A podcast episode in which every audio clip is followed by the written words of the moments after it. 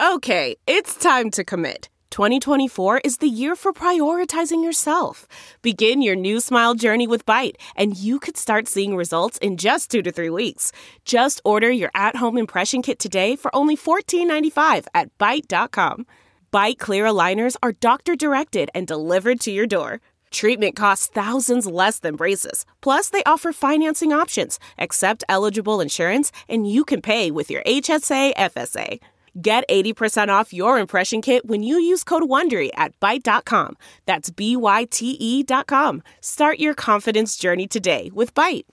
Jade mining in the Kunlun Mountains, where life is cheaper than rocks. A former Khotan jade miner looks back on a disappeared, dangerous trade. Written by Renjian the Livings, translated by Anna Padilla Fornelius. Read to you by Cliff Larson. There's a saying that has been known to jade miners since ancient history. A thousand men could venture out in search of jade, and only a hundred will return. Of this hundred, only ten will find the right spot to mine. Among those ten, only one will get lucky.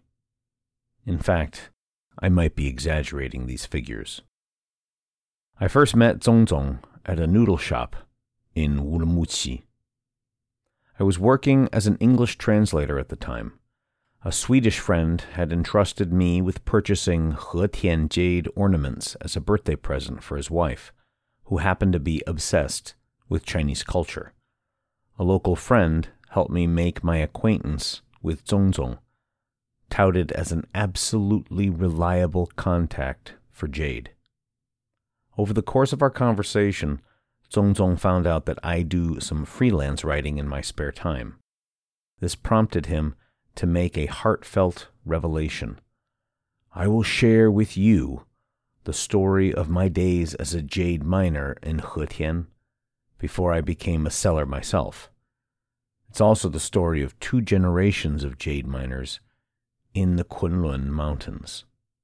This is Zongzong's story. 1.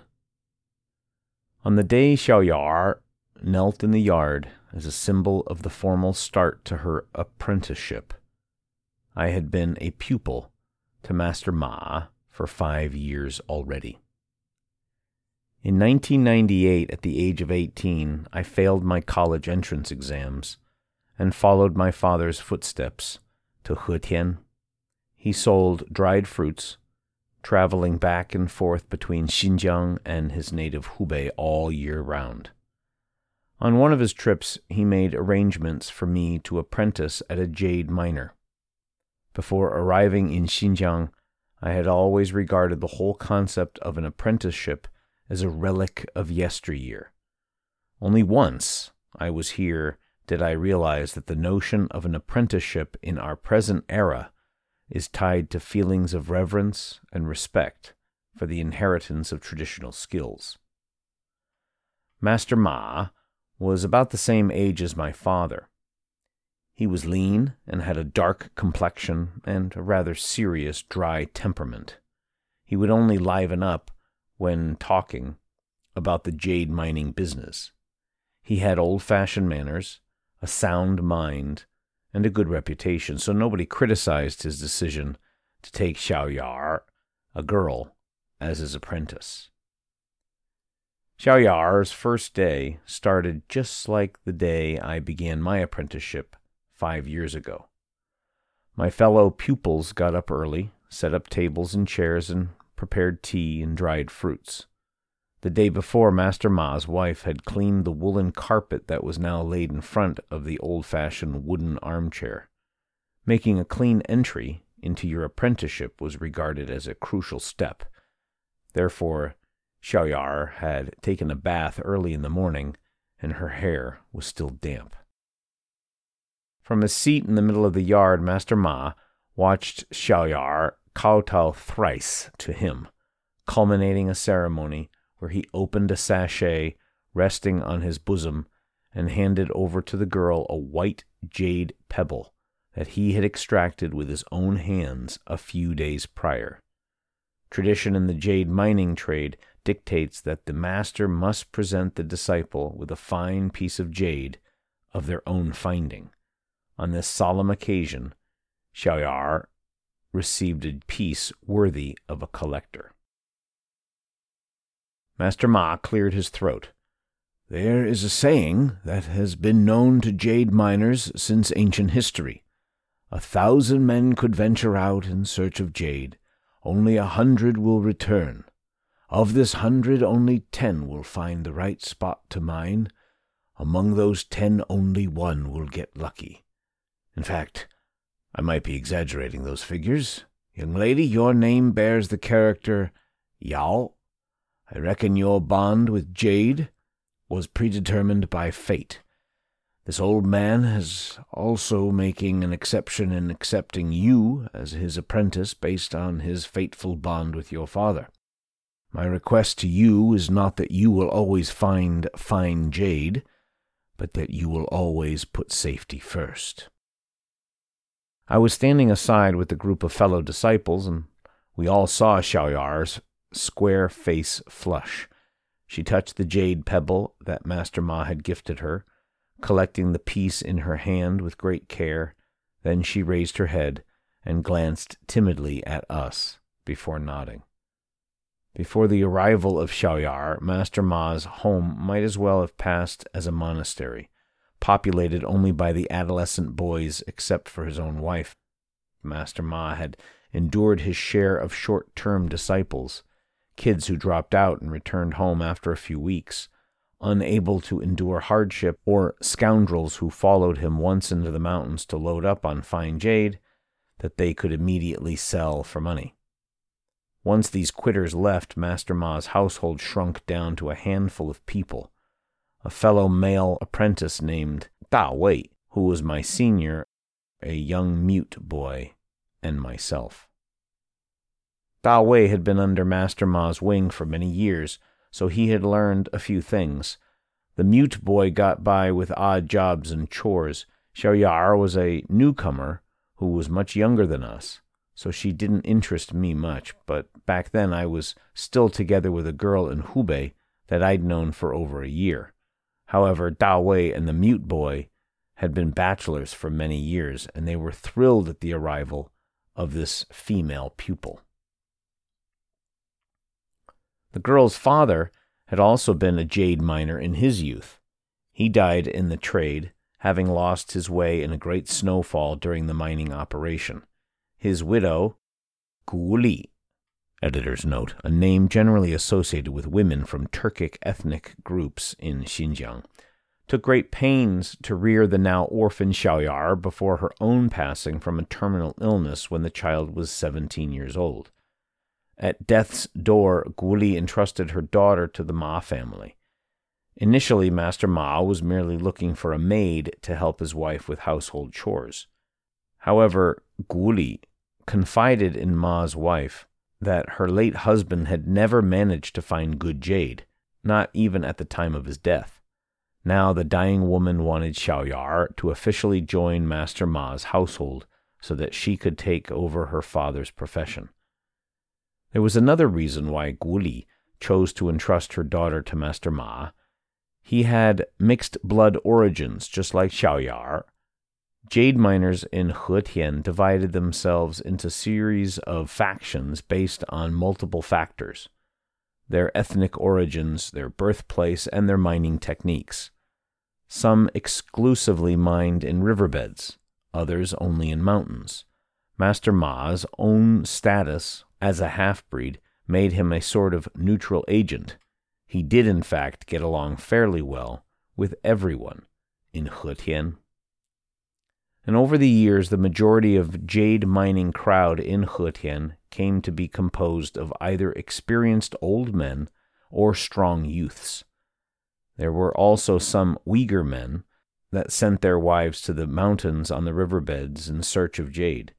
However, there was yet to be a single female master out of these women who could truly locate jade, bring it down the mountain, extract it, ascertain its quality, and sell it for a substantial profit at the marketplace. 2. The mountains were still buried in thick snow in early spring, so we couldn't go there to extract jade. Master Ma used to say that the jade mining was something for the old man in the sky to arrange.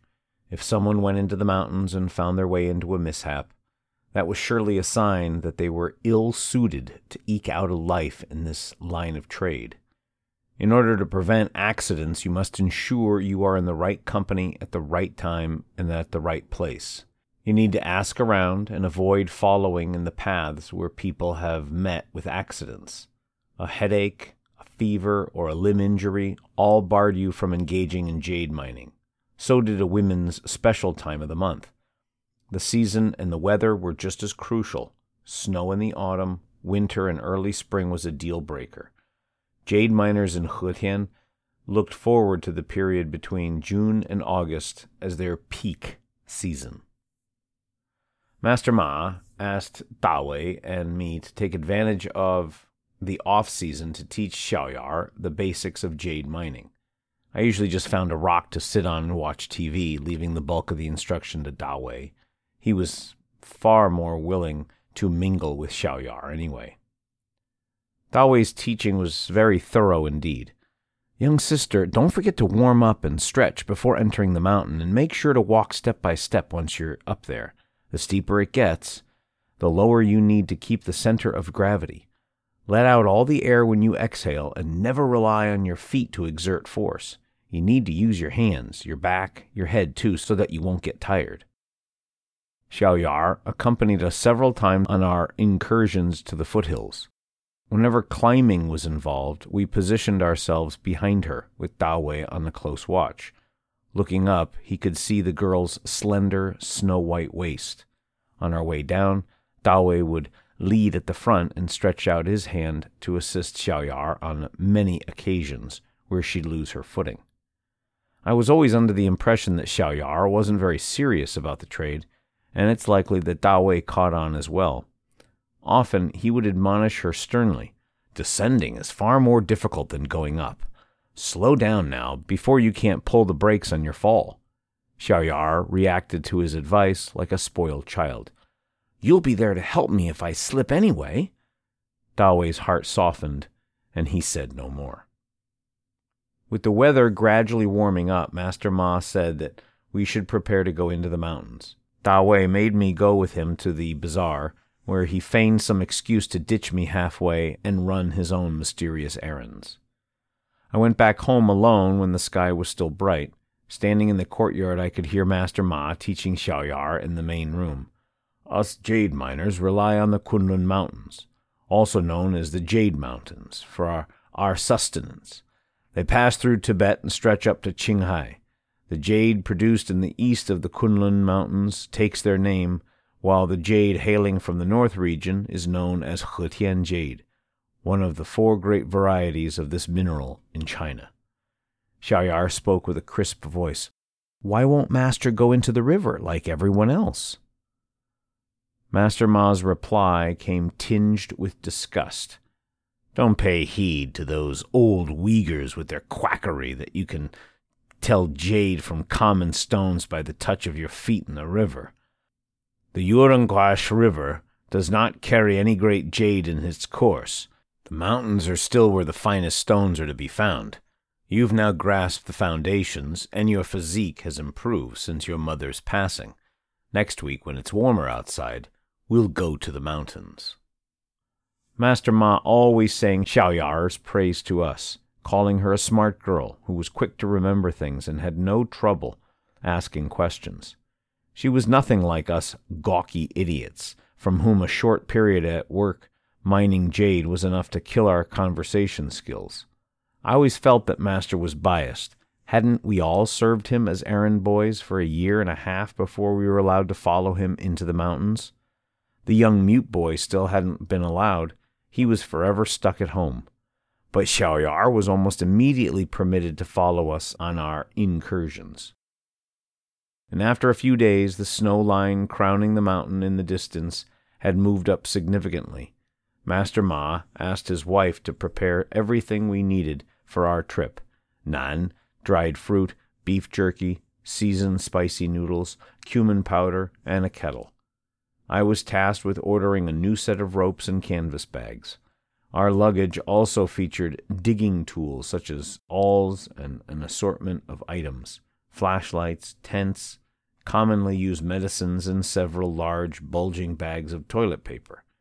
Additionally, Xiaoyar took a bag of clothes that her mother had arranged for her, including summer outfits and padded sweaters, because weather in the mountains was unpredictable. 3. On the eve of our trip to the mountains, we all had our fill of food and drink and a refreshing bath before undergoing Master Ma's health checkup. Early on the next morning, he rolled up his prayer rug, and we boarded a bus with our luggage.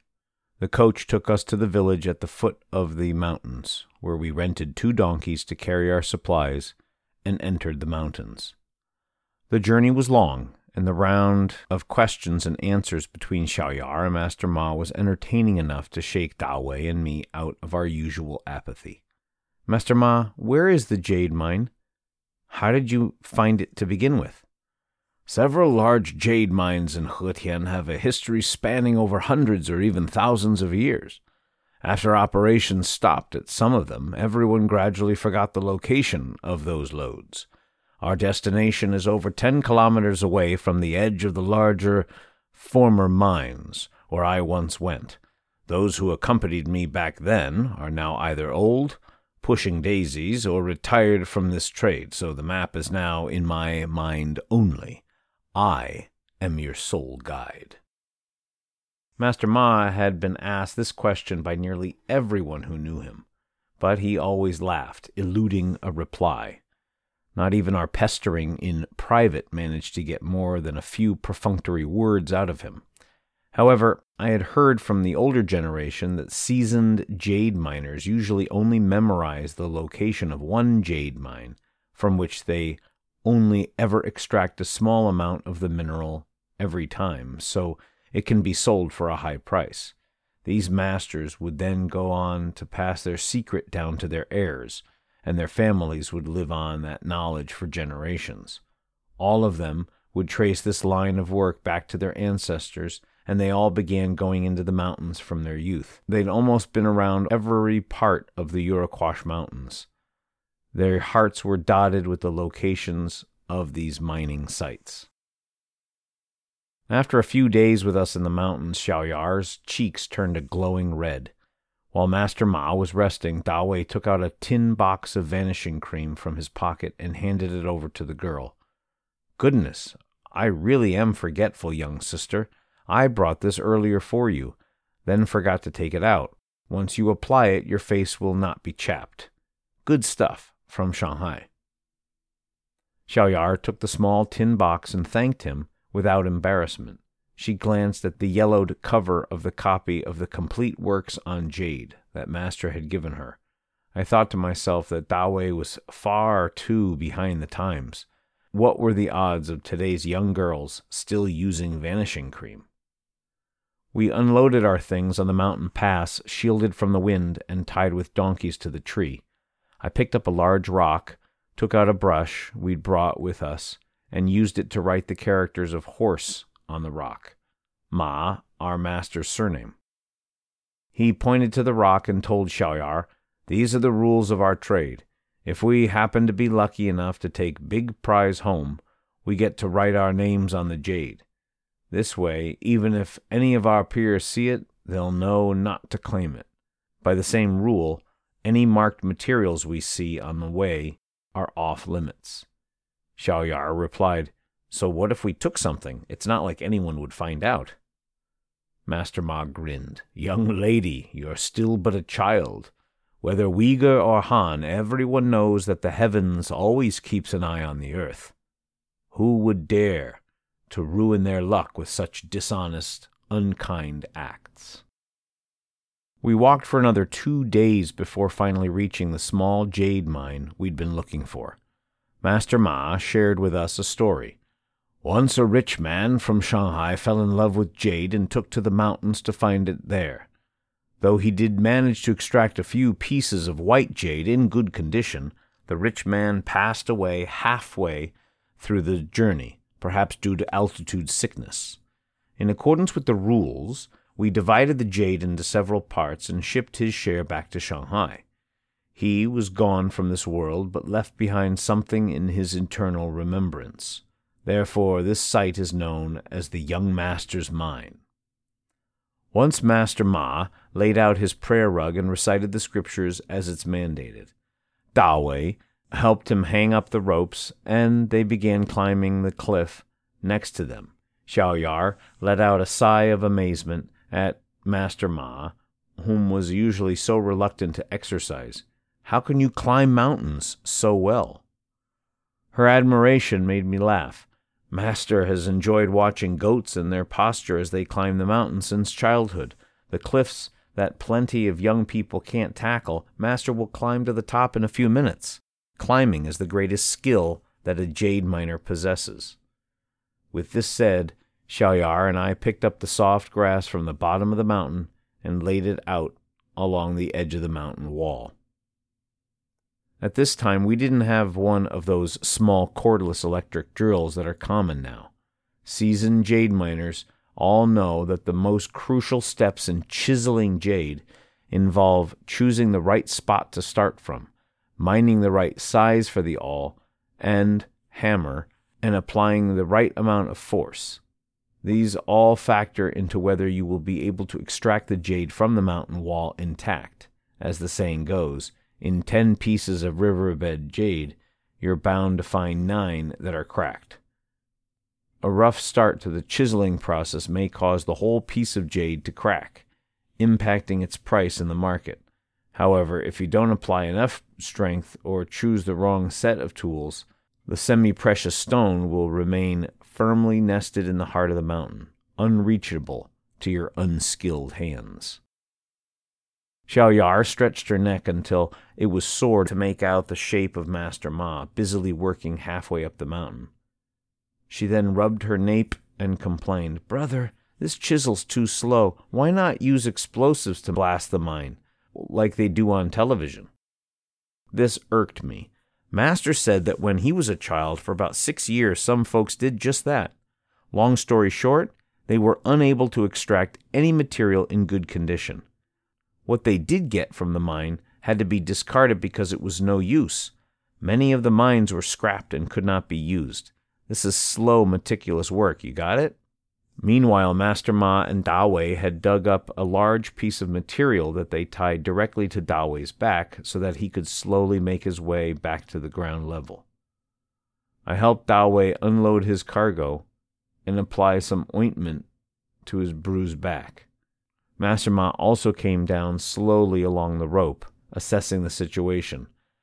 Uh, we've got some 40 kilograms this time. Shouldn't be a bad haul once it's all said and done.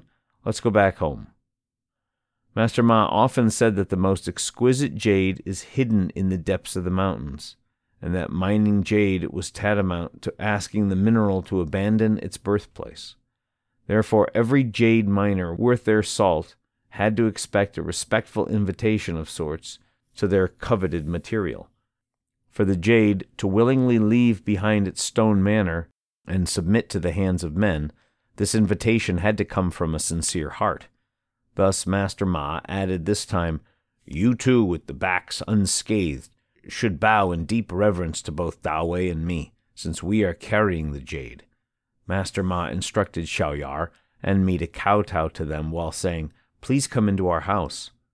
Seniority was not relevant in this ritual. Our return trip would only officially start once we had completed these rituals. On our way down the mountain, Master Ma and Xiaoyar brought up the rear of our small group. He directed the girl's attention over to Dawei. See, we also have our tricks to bring our haul back down the mountain with us. The materials that we carry on our backs should always be packed in special thick cloth bags. The rope on Dawei's body is also tailored for extra strength. Although he keeps a live buckle on the rope, and you won't be able to undo it if you don't truly know your way around the knot. You'll only be able to cut it with a knife. Whoever's carrying the jade can't sit on the ground while they're resting, otherwise, the jade will topple down and they'll follow behind. You must try and find a flat stone of a suitable height where you can place the jade, so you can squat to rest some on the way. Many factors come into consideration, young lady, and just one of them is enough to bar you from taking the jade home. Take your due time learning everything. 4. On the day we opened the jade, we extracted a few large stones with faint emerald color that we then stacked neatly in the courtyard. Master Ma was in charge of the carving, and he had good connections, so that the old Uyghurs who sold jade at the bazaars all came. The young mute apprentice hurried to greet them. Master Ma did his ablutions, finished his prayers, and shouted to our fellow female disciple, Xiao Yar, you get to take a look first this time. Xiao Yar turned on a small red flashlight and took a step forward to inspect the two largest stones carefully. Master Ma, I reckon this stone showing a little blue here is no good. The other one looks ugly, but it's good in terms of weight, and I suppose that there's white jade in there? I'll leave any other pieces to my elder brothers to assess them. In theory, telling good jade from bad is not that difficult. However, those truly skilled at it are few and far between. Hotan jade, editor's note, also known as Hetan or Hetian jade, typically comes in a variety of colors white, blue, black, and yellow. A first sifting will get rid of any jade that is mixed with the variegated colors. Master Ma taught his disciples that the smoothness of the texture came first and foremost. Ideally, it should feel warm and smooth to the touch, not dry. Toughness came as a second factor of sorts. Real Hetian jade should remain unscathed after it's been scratched with a knife or a key. Other aspects should also be taken into account, such as transparency. Hetian jade, also known as nephrite, is unlike the jadeite that is imported into China from Myanmar. Any piece of this translucent and permeable will actually be considered defective goods. Some people will take a flashlight to the piece they're appraising in order to inspect the texture of the jade at its surface. In this inspection, you want to look for thread like lines and strands and for obvious, uneven, cotton like shapes. Most of these indicate spots at risk of cracking during the carving process. If the jade has these defects, it couldn't even be made into jade beads, let alone heavier pieces such as pendants. Master Ma probably felt that Xiaoyar's judgment aligned with his own.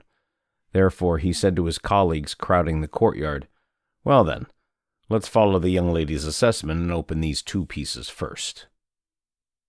The sound of a chainsaw overwhelmed everyone's whispers for a while before leading to a round of cheers.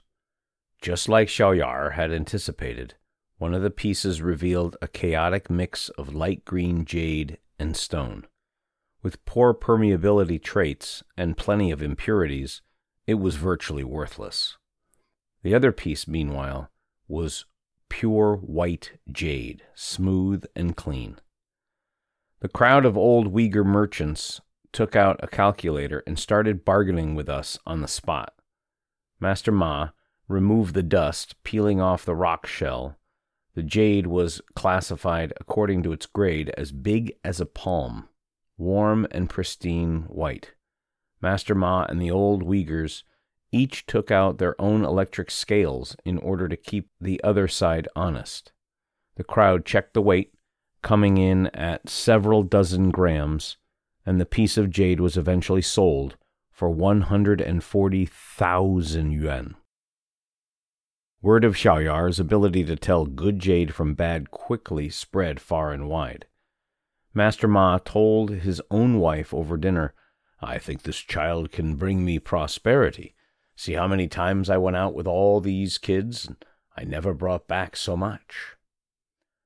Da Wei took more and more to Xiaoyar, talking over her cleverness at night.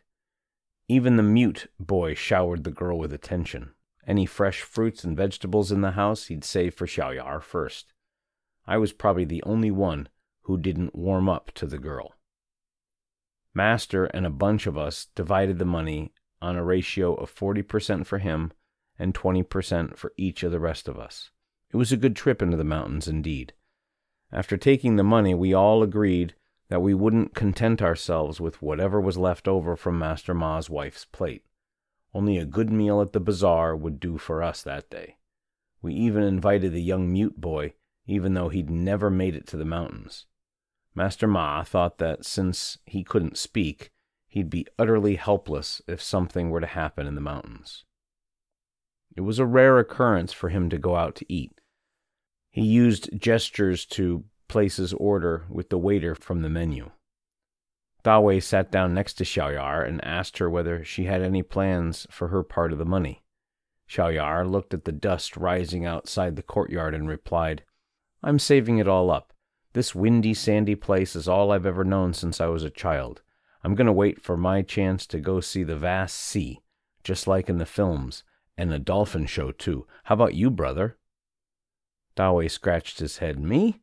Well, I just want to learn everything from Master Ma, though, come to think of it, I wouldn't mind venturing out someplace. The young mute boy likely hoped that he could accompany Master Ma to the mountains to learn from him as soon as possible. I also had my own plans at the time. I wanted to buy one of those little cars I had seen in advertisements. 5. Over the course of the next two years, the price of jade fluctuated as the market opened.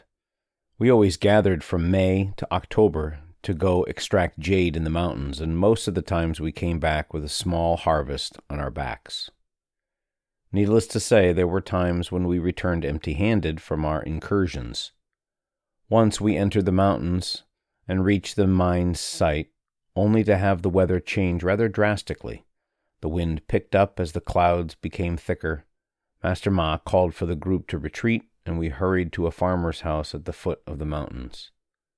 Later on, news came that a fellow jade miner who had remained on site to wait and see had died in the mountains. This only made us admire Master Ma's decision even more. Xiaoyar herself was diligent. She read all the books that Master Ma gave her so many times that the edges were worn. She paired her wits with Master Ma's careful guidance every time she went into the mountains, and she gradually became one of the few female jade miners in Hetian. She grew up into quite the slender, nimble woman. Midsummer came again, and we chose the best time to go into the mountains. Though Hetian's urban area was scorching hot, the mountains were rather cool. That year, Master Ma suffered from a host of minor ailments, lost weight, and realized his eyesight was not as good as it used to be. For the first time, he relied entirely on Xiaoyar for the process of telling the jade apart. Xiaoyar had long ago memorized the way to the young master's mine. She took a flashlight to the jade we picked, carefully checking the transparency, texture, weight, and skin before discarding one of the larger pieces. Dawei was reluctant to abandon the piece, stating that he still had the strength to carry it down the mountain along with the rest of us. He thought we were risking a loss if the piece later proved to be so called jade within stone, seemingly worthless rocks that gamblers buy at high prices on the chance that there's actually precious stone inside. But Xiaoyar was confident that the stone was worthless and we ultimately listened to her and returned with only the pieces that she had approved. It was not unheard of at the time for herdsmen to occasionally and quietly follow jade miners to take home what they left behind. This is what they did with the piece that Xiaoyar had determined to be worthless. Later, we found out that it was indeed nothing more than a lump of miscellaneous stones. Gradually, requests for partnership rained down on Xiaoyar, as everyone hoped to spare themselves from carrying worthless junk home just by relying on her skill to tell apart jade on the spot. However, she turned down every single proposal, doubling down on reading her master's teachings. Master Ma himself often bragged, saying that his one female apprentice far surpassed his other idiots, as he dubbed us. Though I was jealous, I had to admire her keen eye. 6. In 2004, winter shrouded the mountains in heavy snow. This was the sign I awaited every year to return to my hometown in Hubei. Every other week, I would call Master Ma's wife to chat. She told me that Dawei and the young mute boy were helping her manage the herds and tackle the household chores. Xiaoyar had learned some simple jade carving techniques from Master Ma's friends, and made some small presents of jade to Master, his wife, and her fellow senior apprentices. She even gave small pieces to a Fujian jade merchant who often came by for business. On one such call, I learned that Xiaoyar was in love, which gave her a beating from Master Ma, though not because of any old fashioned ideas of his. As it turned out, Xiaoyar had chosen as a boyfriend none other than Master Ma's unfilial son, who had been away from the home for many years. Dawei told me on the phone that night that the lights in Master Ma's bedroom had been on until the early morning for several nights in a row he was likely unable to sleep a wink. I reckon that Xiaoyar broke Master's heart at that time. Master Ma's son was named Qiangzi. Once at the start of my apprenticeship, I had heard Dawei mention that he was really the most senior apprentice in Master Ma's household. He'd followed his father into the mountains since he was a child, and he was an expert when it came to mining and telling apart jade. Though the different jade mining gangs mostly kept to themselves and tried to stay on respectful terms with one another, there were plenty of ruthless scrambles for the best spots. Master Ma was generally of the opinion that peace was highly valuable while suffering adversity was sure to bring many blessings, so he didn't care to compete with others. However, once he met with so called Henan gang at a jade mine, Master Ma immediately made polite arrangements to change places, but the Henan miners were still highly antagonistic and even insulted Master Ma. He went to reason with them, only to escape from the quarrel with a broken arm. With only a few apprentices around, Qiangzi included, and most of them rather unwilling to fight for their lives, they lost miserably to the Henan gang. In the eyes of Master Ma, though, Qiangzi's worst offense was not that he didn't help his own father, but that he took advantage of the situation to slip down the mountain with some raw materials that belonged to the Henan gang, thus breaking a big taboo. With the jade trade being so small a circle, it's not difficult to make any necessary inquiries on the mining, carving, and eventual selling of any given piece. Once the jade that is stolen from the Henan gang was properly processed, more than 50 grams of pure material were extracted from the piece. Inspection revealed that it was a superior black jade with no impurities in sight. Qiangzi commissioned a jade carving master to carve a sculpture in the shape of a pixiu, a mythical animal said to bring luck and ward off evil, and promptly sold the piece to a Taiwanese customer for over 300,000 yuan. When the Henan gang learned of the fate of their stolen goods, they were naturally unwilling to let it slide. They sent some men to Master Ma's house who took every single valuable item they could get their hands on. Master Ma was familiar with how matters were settled according to codes of honor in this world, so he did not seek revenge. Qiangzi must have heard what happened, for he never returned to his family home and abandoned all his filial duties. Rumor had it that he'd gambled away the money he made from this illicit deal in Urumqi. From that moment onward, he only dropped by He occasionally to buy jade seeds and make money from the skills his father had taught him. Qiangzi was rather smooth and slick character, so he was a natural at charming girls.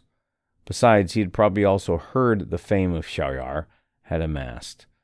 I don't know how they met, but they stayed in touch over mobile phone until Master Ma figured everything out and brought a sudden end to the affair. A week later, I called Master Ma's wife to check the state of things. She advised me not to bring up the matter again and sighed, After so many years of devoted care, nothing could quite compare to the sound of money. However, as it turned out, Xiaoyar had eventually made aware of Qiangzi's past and could still tell right from wrong. She bowed to Master Ma in repentance and promised she'd never get in touch with Qiangzi again. After this incident, Dawei still treated Xiaoyar fairly from the bottom of his heart, but the word like was noticeably absent whenever he spoke of her from then on. In the spring of the second year, I caught a cold. This caused me to return to Hetian half a month later than originally planned. After a few days and nights on the train, I was still en route to Master Ma's house when word of Dawei's death reached me. On his way down the mountain, Dawei was crushed and killed by his own heavy cargo. As he fell, the stone crushed his chest. I didn't have a chance to see him again before his tragic passing. I remember the earliest part of my apprenticeship when I was not strong enough to climb the mountain. When my muscles and bones ached at night, Wei had been there with a hot towel that he used to compress and massage my cramped and swollen legs. He would roll his cotton padded jacket into a ball to prop up my feet when I slept. When the temperature fell in the mountains, Dawei would take off his sweater and offer it to Master Ma. Our meals in the mountains mostly comprised dry food, but Dawei's ability to find wild edible mushrooms gave us an additional treat. At home, Dawei brought worthless pieces of broken jade for the young mute apprentice to play with doing his best to teach the boy the most rudiments of jade mining.